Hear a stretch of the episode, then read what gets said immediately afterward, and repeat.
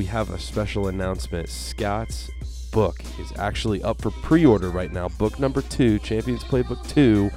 You guys will learn a lot more about it in the coming episodes, but it's the GoFundMe link is on his Instagram. That's s hassy golf. Go over there and check it out. I don't know if you guys are familiar with GoFundMe or not, but if you pre-order the book off of GoFundMe, there's a lot of uh, freebies that are attached to it, as well as some things that Scott has let me in on uh, that you guys will be able to get access to if you pre-order the book. It's fourteen ninety-nine. It's the best fourteen ninety-nine you'll ever spend, and we'll be getting updates out here shortly about where and when uh, you'll be able to get your copy. So uh, stay tuned for that, and I hope you enjoy this episode. Peace. There's no rules! Shoot a lower score! There's one rule! And we're back on the back porch of Franklin Bridge with Nick Dunlap. If you guys aren't following him on Instagram, you need to be. Nick, what'd you say was Nick Dunlap ten? Nick Dunlap ten, excuse me. Um, Didn't you have it like Nick Dunlap fifty-nine at, at one, one point? point I did, at yeah, one point. When you said like fifty-nine. Kind of cliche. That's, yeah. such like a, that's such a pimp thing to do, Nick Dunlap fifty-nine. Yeah, like, I did it. I'm cool, yeah.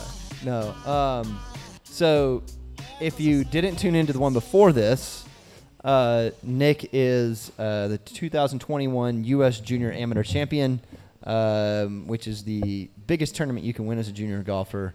Um, and it also gets you a bye into the U S Open next year, which is in Connecticut. At Boston. Bo- Boston. Sorry, Boston. There you go, sorry. Boston. At, I was thinking in my head, the name of the course is the Country Club. Brookline. Brookline. Bro, we literally it goes talked by about Brookline, it today. But it's like the Country Club. I'm like, that's how about that for a country club name? What's your what? What club do you uh, play? The Country Club. The w- country which club. One? No, the Country Club. And that's when you like. Wait, which one? When you like no. watch Sunday Night Football and like you see all the Ohio State guys and like the Ohio State University. Yeah. Yeah. So this is our live Q and A section. I'm gonna pretty much stay out of this. Jack and I are gonna stay out of this as much as we can here. I'll facilitate it, um, um, and then you'll obviously give kind of like the pro side. Nick's got the the practice, the, the dude, application, like the yeah. guy, and then I'm just the the little old amateur over here. yeah. I can I can relate to all the common folk out here on the patio with me and go. all the rest of us. So, first question: who wants it? An opportunity, yes, of a Jack. lifetime. Come on up, man. Get close to this microphone. Um. Oh. Um. What do you think the most important Important like club in the game is. Important club in the game. Hmm. I would say it's got to be the putter. It's what everybody says, but you know, there become weeks where you know you're, let's say you're driving it really well, or you're hitting your irons really well. Um, that's when you win. Um, and I think your putter. They say the putter is the equalizer for a reason, um, and it really is. Um, there's That's correct. There's so many different ways to make a par and a birdie, um, and there's only one, really one way to get in the hole, and that's to putt it in the hole. Um, so I, I, that that would be my answer to that. Okay. It's a good question, though. Good question. Really great question. Who's next? Come While we're on. filling time here, I feel like we always talk about like, you know, how to hit your wedges better, how to hit your irons better, how to drive the ball. We talk about the putter a lot. But I feel like it's one of those things where it's like it's so common that like people don't feel like they need to practice it as much. When in reality, it's the thing you need it's to practice. The thing all to the practice. Time. It is. All right. Um, Say your name. I'm Daniel. Daniel Schust, and I'm curious how practicing on a mat affects your game differently than on a range with like turf, grass, dirt. Do you guys have mats here? Just when it gets like when it gets wet. Yeah. yeah too wet. Um. That's a great question. I, I know you probably need to know this. You, you've I, done it on both because you have, had a. I have. Um, I'm not sure if some people are going to like this or not. That's actually, I have, right now I have a, my bad. I have a, uh, I have inflammation and tendonitis and carpal tunnel in my wrist, and that's why, from hitting off mats. Um, so for my answer, it would be no for that. Um, but then again, some people have to, if you're you know, from the north or, you know, like I said, it's really cold. How is it um, different? Explain. I, I think it's kind of common sense, but like from your from your uh, perspective, how is it different? I think that's another part of what I just, trying to ask. I think you can kind of fake it off the mat Yeah. Um, I think if you're hitting off grass, it gives you that real kind of turf interaction, um, wh- what actually the ball is going to do. Um, you know, off a lot of people like to use TrackMan or like a distance finding thing off mats, and it's different. The ball reacts it different. Is. It is. And when the club interacts with turf, the ball flight is different. It's not always exactly the Correct. Same. And so, like, one of the best things we had at Greystones, we had the TaylorMade Performance Lab with mm-hmm. Tim Breon running that, who's now Gosh, part that's of right. TruSpec. So long ago. Yeah, with the part of who's he's now a part of TruSpec and their whole big fitting system. The problem with those systems, um, and uh, what's the other big one right now? Uh, the other big fitting um, crud out there. What are you trying to say? No, what what I'm trying to say, like it's places that just do fitting oh, indoors, like golf, golf tech, but or. You have Golf Tech, you have a Club Champion. Like, Club you, Champion, you hit you indoors, go. And it's just different. I promise you it's different. And Hank was mm-hmm. adamant about that. And, like, there's there's a misunderstanding in the public. Like, you can go get fit there, but I always have them ask me. I'm like, yeah, yeah, it just doesn't seem right. I've got another and thing, too, is that um, we talk so much on this podcast about feels, right? About feels, feels, feels. Like, it seems like it's literally in every single conversation that we have on this podcast. It's where if you're hitting off a mat, like Nick was saying, you can fake it. That club, you could, like, what really would have been a duff, and that ball would have gone five feet. It just bounces off the turf, hits the ball, and, and goes, like, you know, eighty-five, ninety percent of what you would have hit it if you hit it clean. And so, like, if you're trying to hone your feels and become a better player, I don't think you need to be hitting off mats, period. No, and, and I think there's times where, you know, hitting into a, like, hitting off a mat into a net helps. Like, if right. you're trying to work on something, your swing, I get that. I've done right. that a lot. Um, but I think if you're if you're preparing for something, and I think it's, you know, now there's times where you, you're forced to, but I think it's some of the worst prep you can get. Yeah, and so to finish up my thought on the TaylorMade Performance Lab, is like you start inside. Oh, right. We got to go back you to do a full, so it's a, you have a three D bodysuit on, there's sensors on the club, and it outputs a, a best fit for your golf swing profile. And then Tim would then take you down on the range afterward and confirm or adjust off of that. Mm. And it was almost never the same fit as it was inside. Yeah.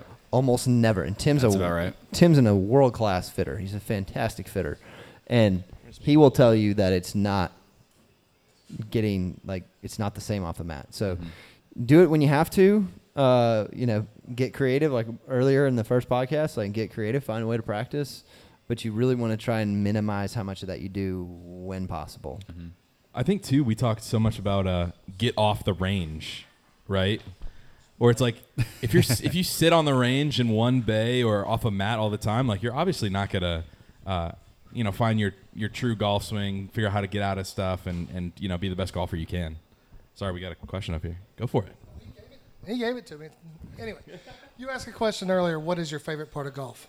To me, my favorite part of golf is truly a beautiful golf ball flight. Mm-hmm. Seeing somebody hit it is amazing. I don't care if it's me or anybody. When you get to your level, do you still get excited about it? And then oh, yeah. And then when you're watching, playing your buddies or in a tournament, and they hit one, and do you ever just go, oh, wow? I think. Do you y- lose that? I, you know, that's that's a great question. Um, I actually realized it, you know, playing with a lot of good players, you kind of, you don't really see your own ball flight. Like, I hate to say it, but, like, it kind of gets, like, I'm not going to say bored, but you see it so much, it, like, nothing really, like, kind of surprises you. If that makes sense. Um, and I think it, once you see somebody, it's kind of weird. Once you see somebody else hit it, you're like, man, that was really good. But even if you don't do it, it's like, I, I don't know. Like, I, like I, that's, I've done it. Like, that's kind of how I hit it, whether it's, you know, not very good, bad, good. And it's just, if you do it so much, I hate to say it doesn't surprise you, but it's like, just kind of you see nah. the same stuff over and over yeah. and over again, and it gets kind of repetition. Uh, but, but you like, still love the sport and love right. the Correct. Game and everything Correct. That's with it. Like you enjoy hitting those shots. It's just like your recognition of it and the surprise maybe drops a little bit. But you get to like when you're playing with great players, like during the course of eighteen holes, like getting to be around guys like Nick and uh, Michael Johnson mm-hmm. and uh, Jake Mondi and uh, Lee Williams, Will Claxton, some of those guys. It's like. Do any of you ever hit a bad shot? But there but there are shots during that eighteen holes where each player will hit more than one exceptional shot, mm-hmm. and the rest of the group recognizes it. You Correct. Always want to, like, the way that we've been conditioned to watch golf, too, is very not like the real thing, I guess I'll say. Like, you always want to be standing there on like an eighty, eighty yard wedge shot and watch that ball like rip back towards the hole. But you, you never really get to see that from your perspective and like where you're actually standing on the golf course. And so I feel like every time we watch golf, it's always fun and exciting because we're literally on that journey with the golf ball, but not with the guy that's actually hitting it and being like, did that go in? Like, is that right there? Like, no, what? But I, I think to answer that question a little bit more, something I've done is I'll go out and play with three clubs. Um, and I love being creative. I like, you know, back to the mechanical stuff. I don't like, I like practicing, don't get me wrong, but it's kind of what we used to do when we were younger. We try to play as many holes as we possibly could before the sun went down. This is like, this is the thing. Like, there are kids that and spend a ton of time on the driving range. I had a kid this summer that spent ninety, more than ninety percent of his time was driving range time. He was struggling on the golf course. He was really good as a junior golfer, and I turned it. I told him, I said, "You're gonna play a hundred and forty holes a week." Yeah. And he was like, "What?" And he won the regional tournament and then went to state and finished in the top ten. Like, this is a kid who hadn't won tournaments in two or three years, and I picked him up this summer. It's like, get off the driving range. Like, even pros, like, get stuck on that driving range trying mm-hmm. to perfect it. It's like, you have it's to you same. have to hit shots, yep. not swing. Yep. And I no, like I, what you said about the three-club thing. I, I think that's, you know, you'll hit a couple of shots. Let's say you hit a nine iron one hundred twenty yards. Sometimes you have to hit a nine iron like seventy. And yep. it's like a front penny. You got to figure a way to get it close. And sometimes you have to try to, you know, hook it or get it to go one forty. And I think to answer your question, that kind of gives me a little bit of satisfaction. It's like, man, that was like, if you hit a seven iron like eighty yards, man, that's kind of good. Like, yeah. If you can kind of, you know, hit one close from with a, when you're not supposed to. So the question, like, I, people go like, well, when am I ever going to need that? I was like, oh, you're going to need it. Oh, you'll need it. You'll need it. There will be a time where you'll need it. And you look at these shots that these tour players hit from, like, under the trees that run up mm-hmm. and, like, chase and curve on the green. You can't learn that on a driving range. No. You just can't. And you have to develop that by feel.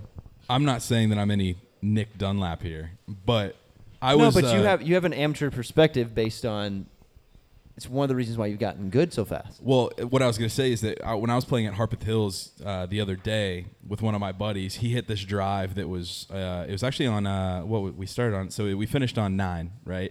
And so, uh, do you have nine in your head by chance right now? So he hit it on the right side of the fairway, right behind a tree. And that uh, that that fairway slash green complex is, you know, tilted up to the top, you know, from top to bottom, left to right. And uh, he was hit behind it. She's like, dude, how am I going to do this? And I was like, watch this. And I took a five iron out of the bag, and we were like, you know, we were probably one hundred twenty yards.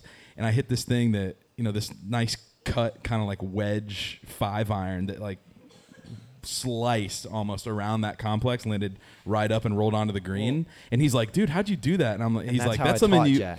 And he literally said, you can't do that on a range. And I'm like, bingo. well, well, well, to that, it's like, if you really think about it, if you go hit one hundred balls, all of them are going to be full.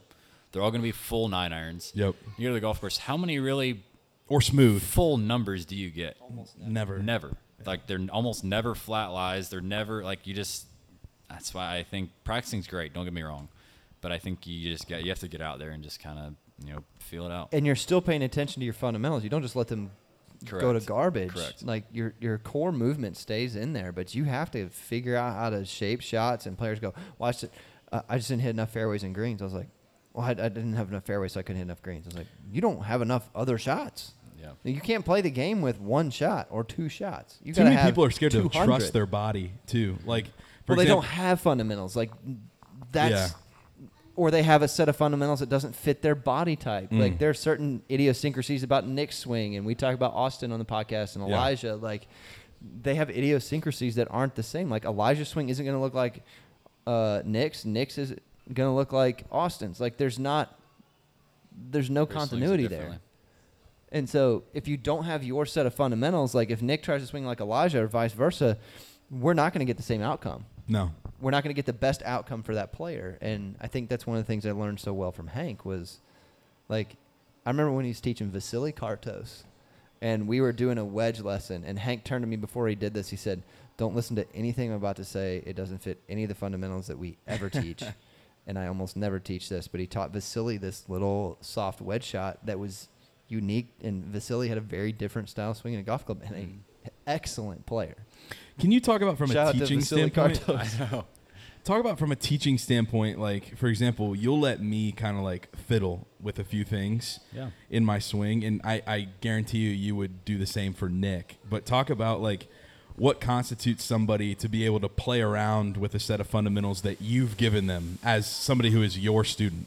Well, that, that depends on the person's both physical ability and awareness. You don't just have to have physical ability. You have to be aware of what your body's doing. And I'm also playing Jack the way I like to play athletes is I'm going to use another Hank since Nick's here, but he calls it guided discovery.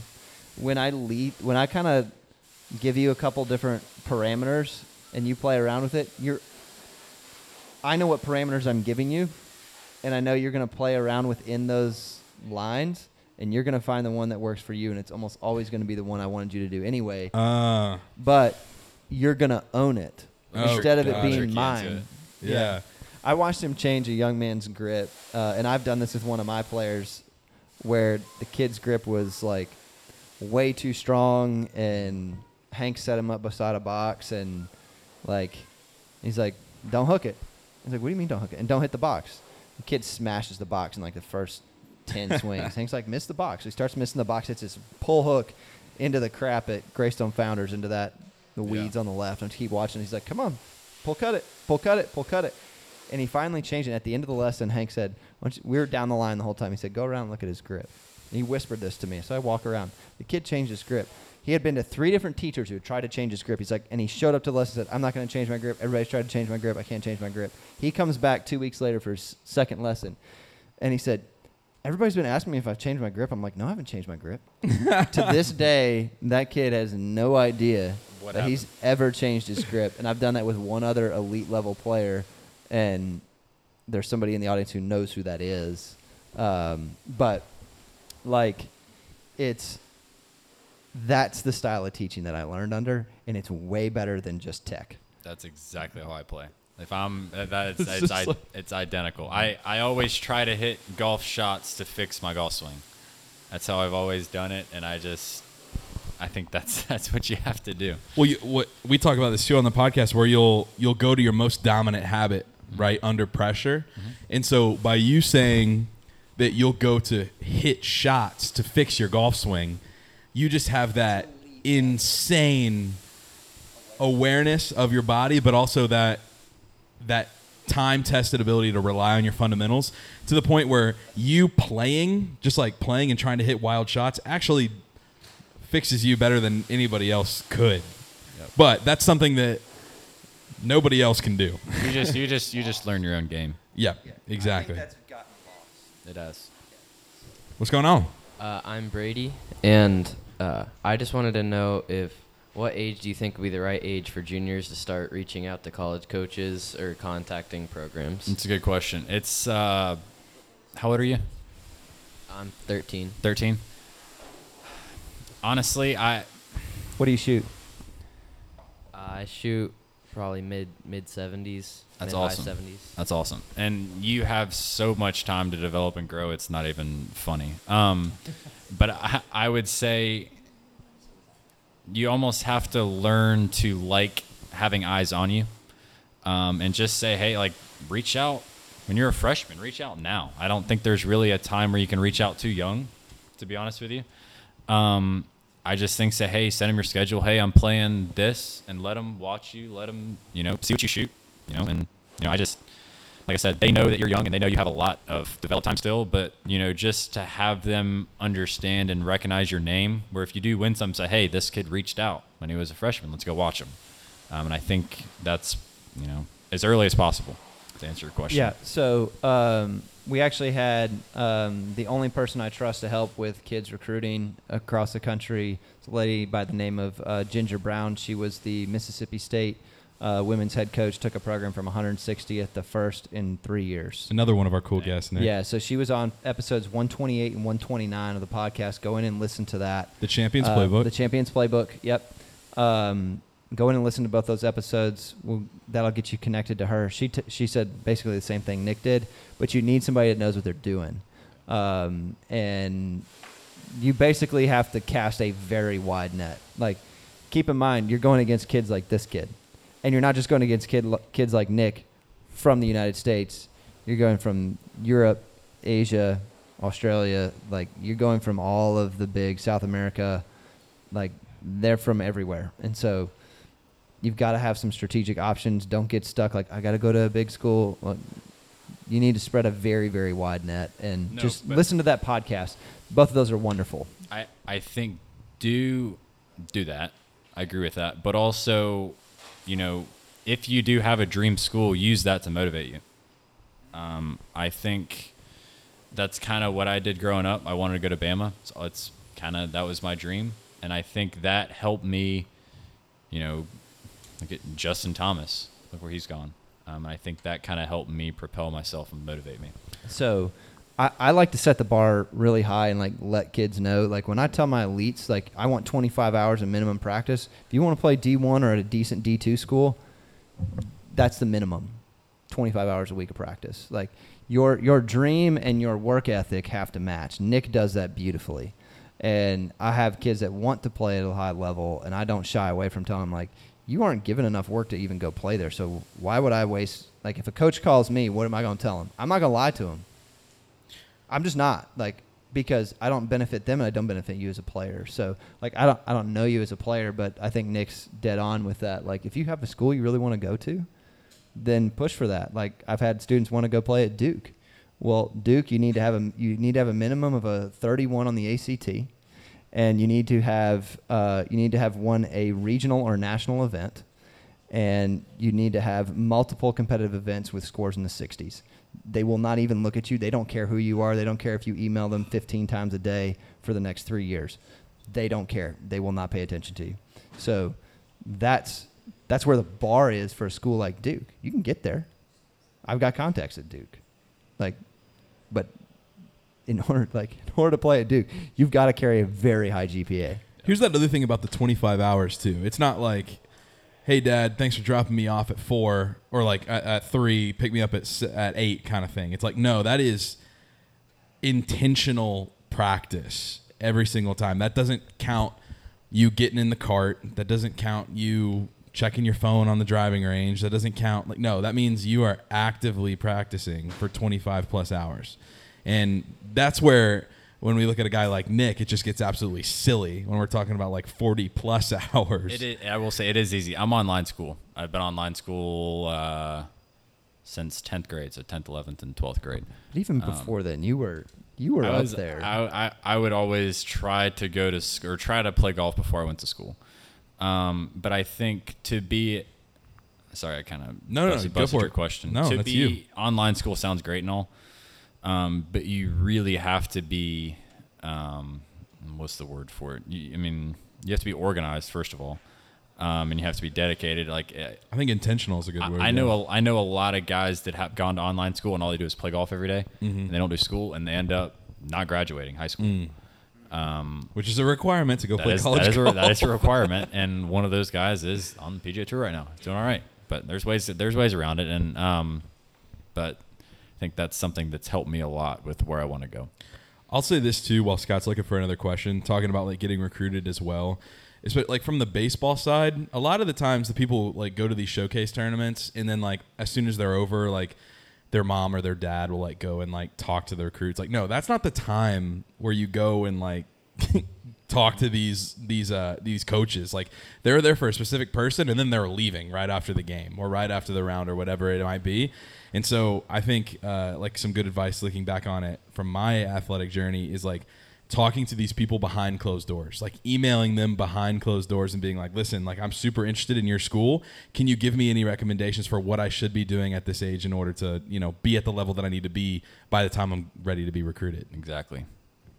Uh, I'm Tucker, and my question's like, what do you do to work out, and how have you seen that impact your golf game, like, and your scores on the course? That's a great question. Um, it's a really good question. I would say I, you know, my dad, you know, my dad, he's, uh, he works out, not really for golf. Uh, yeah. um, and, uh, I, you know, when I, I moved to South Carolina, I was fourteen. Um, and I met a guy through a Bama alum that worked kind of in the physical training and that kind of aspect. And I didn't really take on his his advice early. You know, I just kind of started lifting weights, doing whatever, and I got bigger, but I lost my flexibility and I lost, you know, my feel. I didn't play as well, and uh, I think you, you I, I would highly recommend getting advice from somebody that knows what they're doing first. Um, I I would highly recommend that, um, and just you know, flexibility and mobility is a huge. It's a huge deal in the sport we play. It's not really like, yeah, you can look like Bryson and Brooks, I guess, but it doesn't really work for everybody. Um, you kind of have to, you know, listen to their advice, get multiple people's advice. It's fine. But I would, I would go that route for sure. So yeah. This is why, like, I've been around a lot of fitness professionals and a lot I don't trust. I grew up, my mom was a personal trainer. My dad was a bodybuilder. I know this space very well. I know it well enough to know who to trust and who not to trust. And that's why I won't bring on anybody here other than Alex Phillips right now. Yeah. Um, and so, like, if if you want to learn what to do, like, go see Alex. Uh, what podcast number was that? These are a little more recent. Jack will find it here in a second. But um, go – yeah, it was a couple of weeks ago, and I've already had several students go to see her. She knows what she's doing. She knows what you need. Um, and I know you have, Tucker has a little bit of different, uh, in terms of physically has some things he's just born with. And so like, she's a fantastic resource. She's expensive on the front end, but like, you don't have to go see her every couple of weeks. Like you can go see her once every couple of months. She'll build your program. You go and execute it. She'll show you how to do all the movements, learn all the movements, show you what you need for your golf game, be able to measure everything to make sure you're not losing in certain places and you're gaining in the places you need to. And then I can communicate to her what I'm working on in the golf swing. She doesn't know anything about the golf swing. She doesn't care, which is one of the reasons why I like her. She's like, my job is to fix the body. You tell me where you're struggling to get something, and I'll, I'll fix that. No, and I, I think that's I think that's something. Like, ask somebody like Scott, or ask somebody that has a great intention for you, but knows kind of that industry, and knows you know knows people. Um, and I think something's helping us write down. You know, when you go to what is help with, like you know. If he has you do something to build your core, write that down, kind of what it does, how it's going to help you. And, uh, you know, after four or five workouts, you kind of can build your own workouts and you can kind of build, you know, for, let's say, I, I don't have very good flexibility in my left shoulder. Um, and I have ten different exercises that can help with that. And that may not apply to you. Um, and I think, you know, like Scott said, ask Scott or ask somebody that knows what they're doing. Yeah. yeah, so you can you can go look at um, you can go look at some of my previous podcasts. Just look for Alex Fitness, uh, Alex Phillips Fitness.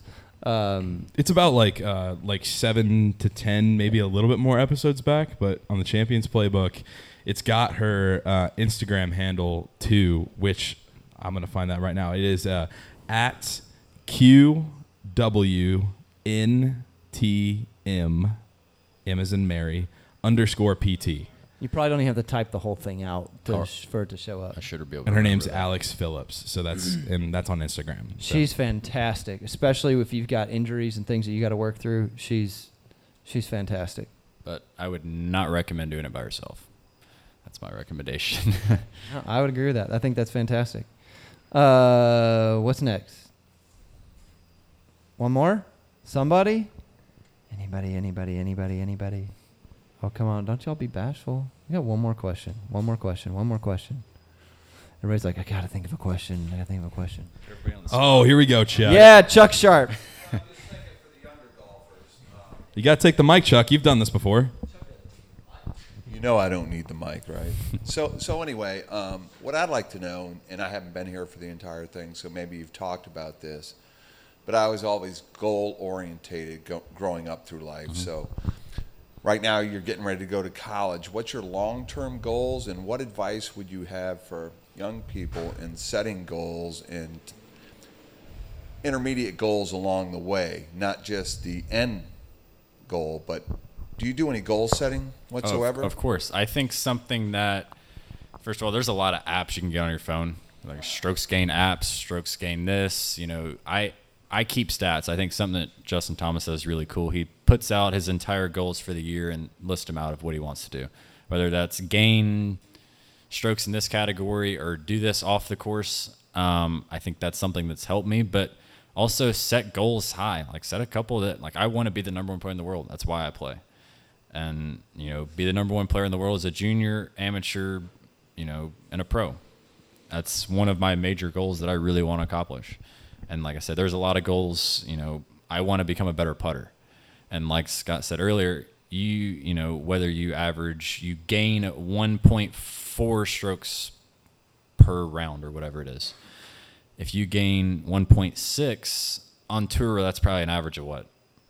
one hundred thousand dollars. Like that's a lot. I mean, yeah, that's a lot of money. That's a lot of money. That's one hundred grand. And I just, and it's one more seven footer. Um, and I think setting those intermediate goals, but also have those goals that, you know, you can't really dream big enough, I don't think. I think Tiger's kind of set that bar for us. Um, it's unbelievable. But um, number one player in the world, I want to hold I, I, I want to hold the junior, the am, and the open, um, and then all the majors. That's one of my big goals, and then become the number one player in the world. Those, those are my two big ones. I think it's cool, too, that um, – you know, you alluded to, to Justin Thomas in our last podcast. Mm-hmm. Um, but I think it's really cool that you're getting behind people and institutions that have proven that they can get you to that next step in your life, right? Mm-hmm.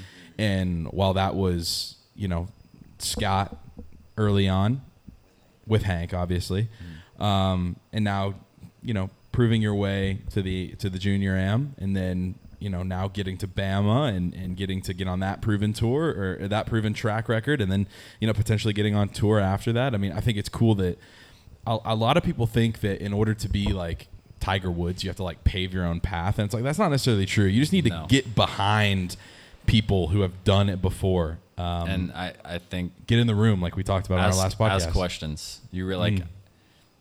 I thought, you know, a couple years ago that I was best ever, and like yeah and even for guys that are number one in the world right now, like I guarantee they're asking questions mm. like how to get better. And I asked, you know, play with a guy named Sepp Straka. He represented Austria in the Olympics, um and I ask him questions every time I see him of like, how, you know, what does he do on the road? Like how many weeks in a row does he play before his body mentally, physically gives out? Like, and I just try to learn as much information as I can to when I get to that point, I kind of have an idea of what to do. Do you watch any, any YouTube at all? Just like I Andy? do. So Scott and I always talk about the TaylorMade guys mm-hmm. and how awesome their YouTube channel is. Mm-hmm. And their little commercials. Of, well, yeah. And backing what you were talking about is asking questions. You know, let's say they release the new wedge and they give it to all the, the boys. The Tiger video.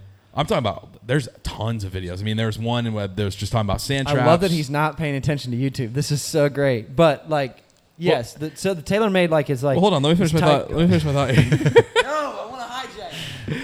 Like they'll ask questions. They'll get in the bunker, right? And it'll be like Jason Day, Tiger, and and Rory or that's something like I, that. That's right? What I was talking about. Okay, yeah, yeah. And they like they ask like, so how do you hit this shot? Like, what do you feel in this shot? What do you do in this shot? And they're t- specifically talking in this one about how how Tiger takes off spin, and Rory was asking him like, slows well, you know, down like, his hands. Yeah, like how do you? And then Tiger's like, I don't know how to tell you. I just do uh-huh, it, like yep. kind of thing. Yeah, but like. English, uh, yeah. uh Scott just said, Jason was like, can you speak normal? But, um, you know, they ask questions. All those boys do. And it's all a community, right? Because at the end of the day, like, it's not going to come down to Rory beating Tiger because of what Tiger told him mm-hmm. a month ago. Like, no, it's not. That's not what it's about. Like, it's no. about growing the game and growing people's skill set so much to where, like, you can be curious and ask these questions. No, and I, and I want to beat everybody at their best. I don't want to beat somebody Love because it. They didn't have this information that I had. I just, if you're better than them, you'll beat them with whatever That's knowledge they have. That's a good point, too. I never thought about that. That's a really good point. Well, and so we've talked about this, like getting in the room and rising tide floats all boats and a lot of that kind of stuff. But like by Nick sharing some of the way that he does some of the things, unless it's super proprietary, like by making those guys better, he inevitably makes it harder on himself, which forces him to be better. Like, so that's, that's one of the things that people don't get. Like if your competition gets better, you get better. And like the whole program gets pushed and nudged. And so like Tiger raised the bar and everybody's asking Tiger questions. Tiger's asking Bryson questions. Like Tiger's still trying to learn. And by so doing, like by, by that mutual sharing of information, they all get better. You know, in economics and business, it's called collusion. That's illegal. So like in sport, like golf, like they're sharing all of that. and they're all the guy that can take all of that and make it work. That you can't teach. That's learned. You know what's the crazy thing that I just thought of, and it just specifically specific to me, is when um, Morikawa won this this year when we were first initiating the stat tracking, yeah. right? And he was using the saw grip, and he was like, "Yeah, you know, I had a conversation with Mark O'Mara, like, you know, before the before the tournament started, and he told me, you know, why this benefits me, and guess what? I've been putting like that ever since I've seen Morikawa win." And, like, I haven't gone back to anything else, which is, I guess, a testament to sharing information and making sure we're all asking questions, and whatever works for you works for you. Bryson's a crazy example of that, too. But he never loses his fundamentals right. that are his. Right. That's right. the yeah. difference. And if there's one person that would be exempt for not having to ask questions, it would be Tiger Woods. right. But it's kind of like asking, uh, you know, M J what he thinks or any of those guys. Like, those guys just... They do what they do because that's how they do it. Yeah. And nobody asks questions. We have uh, one more question. One more question? Anybody? Just want to make sure everybody's good. Dude, this was awesome. Nick. Nick I, thank you, man. I Thanks so much for being on. This is awesome. Thank and you. Uh, plug, plug everything. We plugged at the beginning. We're going to plug it at the end. Your Instagram and, of course, that... Uh, Those that two letter two word phrase Jack that I hate so much. uh, Nick Dunlap ten and uh, Roll Tide. There you go. Go Vols. No, I'm kidding. I'm kidding. Um, Roll no, Tide. Nick, thanks so much for, for being on the podcast, man. This has been you know so much fun, and uh, having you here has been super insightful. I mean, you know, to especially the crowd that we have out here. Which, by the way, if you're not here Wednesdays at six thirty, you never know who Scott and I are going to bring to the podcast. So make sure yep. you come on out. We called an audible on this one. This we did. was a this was a last minute deal. Nick, I'll, I'll say this, too, before we get off. Scott was so excited for you to come on. He, like, he called me, like, three days ago or something like that. And he was like, dude, you know who we're going to have on the podcast Wednesday? Told me about you. I looked you up, and I was like, oh, let's go. That's going to be so much fun, man. Well, I I appreciate you guys you so, guys having me, and thank you guys for coming out. It's It's been a lot of fun. We look forward to following you, man, on your journey at Alabama, and, and hopefully it's uh, world golf ranking number one. Hopefully. Can we get a round of applause for Nick, everybody? Thank you.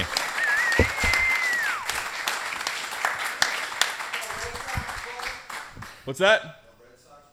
No Red Sox plug. We're talking golf, but hey, A L C S bound. Let's go. Thank you, Chuck. Well, uh, we're going to wrap it up here for uh, us here on the back porch of Franklin Bridge. As always, go follow Scott on Instagram at shassygolf. Um, book two is coming out. It's on pre-order right now on GoFundMe. So if you guys want to go and support Scott and support uh, your own game by taking some uh, some strokes off your score, Champions Playbook two is coming out. I'm not going to give the name of what it's going to end up being, but we're just going to call it Champions Playbook two. Go to oh no, I said I was going to announce it tonight. Oh, there you go. Yeah, it's um, it's going to be called Golf Decoded. Ooh. So a hush fell over yeah, the crowd. Yeah. So we're um, there's a subtitle that I'm not going to release till we have the cover. Um, I'm actually using a university program to design my cover. That'll be kind of fun. Dude, maybe Nick so. can take it to Bama. No.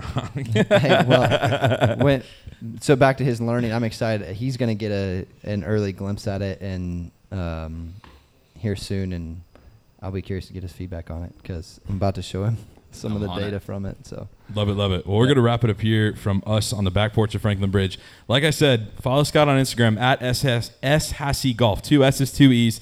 The GoFundMe link for his uh, the pre-release of his book is in the, the the link in his Instagram bio. So if you guys go and pre-order the book, it's fourteen ninety-nine, and you get uh, with GoFundMe. I don't know if you guys know how GoFundMe works, but you get some freebies attached to if you pre-order the book. So if you do it now and not wait till later, you can actually get more value from just go ahead and pre-ordering it. So if you won't pre-order it, you don't get it till April. And uh, from what I've heard, he's thrown in a few things as well to that. So stay tuned for that as well. So uh, thank you guys so much for listening. And thank you guys so much for almost twenty thousand plays uh, this past year. The Champions Playbook has been awesome. We're going to keep it rolling through the fall and into the winter. Scott and I did it through the winter last year, and it was super awesome. You guys seemed to enjoy it. Um, but we're going to keep on, keep on keeping on as we go into the winter. So thanks, guys, so much for listening. We'll see you on the next one. Thank you, Nick. Peace. Thank you. Thanks, y'all, for listening to this episode of the Champions Playbook. As always, you can find us anywhere that you guys are. So uh, make sure to check out Scott on Facebook, Twitter, Instagram, all of the above. His Instagram is at shassygolf. That's two S's and two E's. So make sure to go and check out everything that he's got going on over on his Instagram page, uh, as well as make sure you follow Franklin Bridge. Uh, Franklin Bridge puts out some great things as well, and we want to make sure that we support them because they support us. So as always, feel free to come by the back porch of the Persimmon Pub at seven p.m. on Wednesdays to come and listen to us talk golf. So book a late afternoon round of golf, and then afterwards, come on inside, get some food, some drinks. Uh, we got some specials going on. We have some five dollar flatbread pizzas. We had some amazing chicken tacos, as well as drink specials going on all night long. So make sure to support the Persimmon Pub as well when you come out. We would love to see you guys. We do one episode and then a live Q and A and then another episode. So from seven to nine on Wednesdays, we hope to see you soon, and we'll see you on the next one. Peace.